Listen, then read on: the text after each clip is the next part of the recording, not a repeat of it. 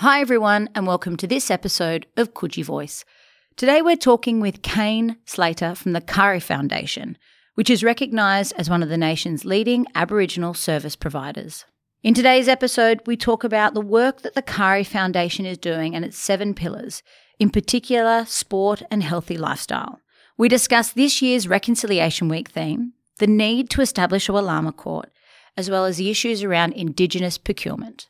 You're listening to Coogee Voice.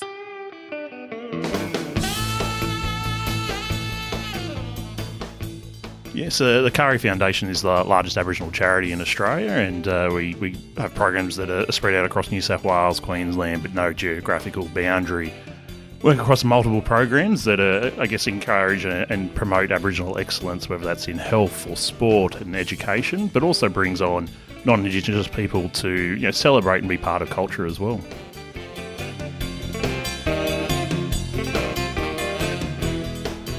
We run uh, education programs, so everything from transitioning young people into primary school, high school, we have 200 young people on scholarship programs across years 10, 11 and 12, but also support young people through university.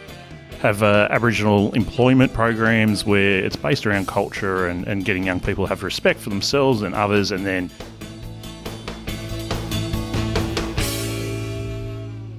Cain, welcome to Coogee Voice. How are you going today? Uh, excellent. Thanks for inviting me. It is my pleasure. Now, before we get into talking about the Kari Foundation, what do you love most about the eastern suburbs? Oh, it's the beautiful beaches and the people, and you wouldn't want to live anywhere else. It's uh, yeah, the best place to live in uh, on earth. I couldn't agree more. Now, Kari is recognised as one of the nation's leading Aboriginal service providers. Can you tell us a bit about the organisation and the work you do? Yes, the Kari Foundation is the largest Aboriginal charity in Australia, and uh, we, we have programs that are spread out across New South Wales, Queensland, but no geographical boundary. Work across multiple programs that are, I guess, encourage and promote Aboriginal excellence, whether that's in health or sport and education, but also brings on non-Indigenous people to you know, celebrate and be part of culture as well. Can you tell us a little bit more about the programs? Yeah, definitely. So we run uh, education programs, so everything from transitioning young people into primary school, high school, have 200 young people on scholarship programs across years 10, 11 and 12, but also support young people through university. Have uh, Aboriginal employment programs where it's based around culture and, and getting young people to have respect for themselves and others and then going out and having success, successful careers. Uh, we work with Aboriginal entrepreneurs to help grow their businesses and promote uh, Aboriginal businesses across the sector to uh, yeah, provide that employment opportunity and, and, growth and money back into, into Aboriginal communities.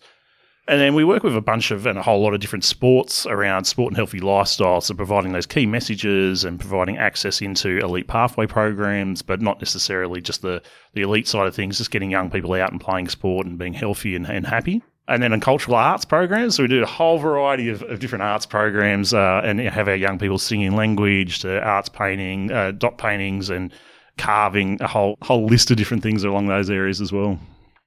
You're also the largest Indigenous foster care agency, that's correct? Yeah, so, so that's the other side of the business. It's uh, Kari Limited is the, the largest out of home foster care agency in Australia.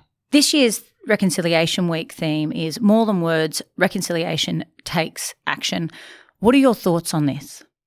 There's been a lot of talk, whether it's whether it's corporate Australia or government, around doing programs or saying we're doing programs, but not a lot of action has been done or money not spent in the correct areas. So I guess we work with, especially at the Kari Foundation, work with like-minded people and organisations that really want to drive change. And it's not necessarily just having something down on a piece of paper. It's actually getting out there and, and delivering employment programs or programs that change the rhetoric around Aboriginal Australia. We talk about action, we talk about driving change. In New South Wales, I think one of the key things that I've been working with is the establishment of a Walama court. What are your thoughts on that? Yeah, most definitely. Look, we're one of the most incarcerated peoples across the world. So anything we can do to, to change that and, and look at different different models and different ways is, should be 100% supported and, and looked into. Why is the establishment of the court a good thing? What does that do? the establishment of the court and having it Aboriginal led or Indigenous led provides, I guess, that responsibility, but also an avenue to look at things a little bit different and, and look at the whole situation and not just you know, the offence that's been caused moving forward. And I guess understanding how, how the situation or how it got to a situation that those those people are, are in that position as well.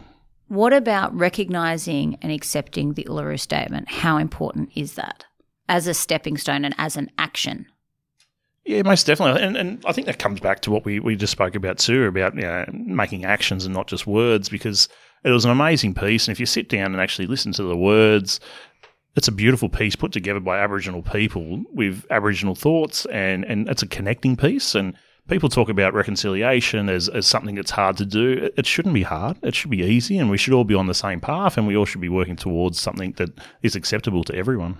Coming back a little bit more to the Kari Foundation and the seven pillars that frame the organisation sport and healthy lifestyle, providing access to participation, mental health, being, social interaction, and elite pathways. We've had a lot of discussion on Coogee Voice around the use of exercise as a mechanism for addressing and helping in mental health. Where do you see these things sitting in and how important it is?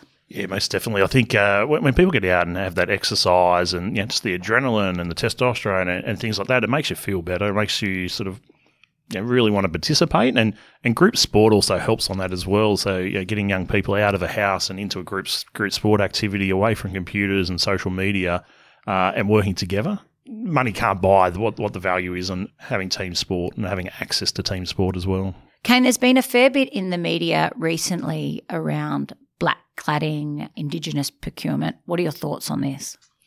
Yeah, look, the you know the policies around uh, Aboriginal or Indigenous procurement are, great, and they're really meant to benefit Aboriginal communities and bring Ab- Aboriginal communities to be able to flourish for themselves. But it is it's disappointing when you see organisations that are, that are black cladding that they might be 51% owned by, by an Aboriginal person, but the profits aren't going to that person. And as a government, they, we, we all need to stand up, and not just the government, and say that this is, this is not acceptable moving forward.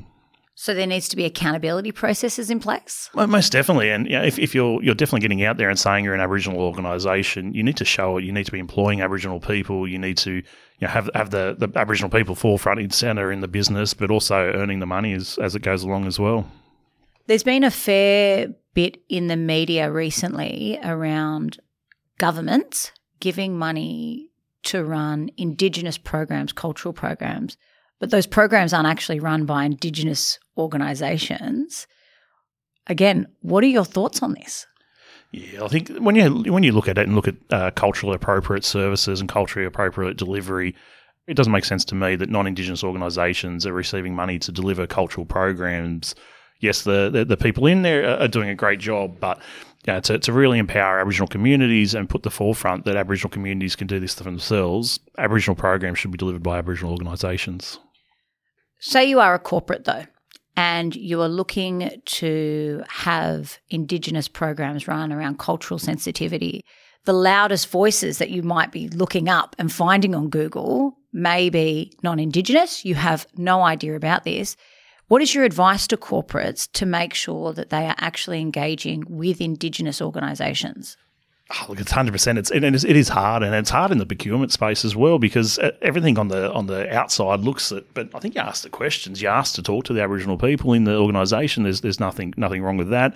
You look at the charities, and is, is an Aboriginal charity run by Aboriginal people? Is ninety percent of their board Aboriginal? Is the programs delivered to Aboriginal communities. Um, you know, take take Kari for for an instance. Uh, across our, our senior uh, senior management, I think we sit about ninety seven percent Aboriginal run, and then across uh, the whole organisation, we sit about eighty two percent Aboriginal employment. So I think when you look at things like that, it, it's quite easy to see uh, and take a little bit of time to have a look. So your advice is to corporates: if you care, do your research. Most definitely, and, ask the questions, and don't be the the only organisations would get offended if you ask the questions, the ones that are doing the wrong thing. So yeah, there's definitely no issue if, if someone come and ask me, show us how much uh, Aboriginal participation you're doing or what you're doing. We're more than happy to share, and it's part of our annual report as well. Cain, now before I let you go, there are three very tough questions we ask everyone that comes onto Coogee Voice. You must declare the best beach in the eastern suburbs, the best place to get coffee, and where sells the best burgers. Go. The best beach is uh, Maroubra by far. I have to pass on the coffee because I don't drink coffee, so I um, I can't I can't really tell. But I, I, I do know Botany at, uh, Botany actually does a, a, great cup for, for the people over in the Botany area, and oh look, I don't think you can go past Burgerhead that's just moved in as well. So uh, the great burgers there as well. Cain, if people would like to learn more about the Kari Foundation or find out how they can support you, where should they head to? Uh, look, I'd also like just to thank you as well for uh, you know you helped us get a van that's been able to help us deliver more programs in the eastern suburbs and see it driving around. It's very loud and very uh, very proud on our side. So just thank you first for that. Uh, but if people would like to get involved, please go to kari.org.au. So that's k a r i.org.au. Cain, thanks for joining us on Coogee Voice. Uh, thanks very much.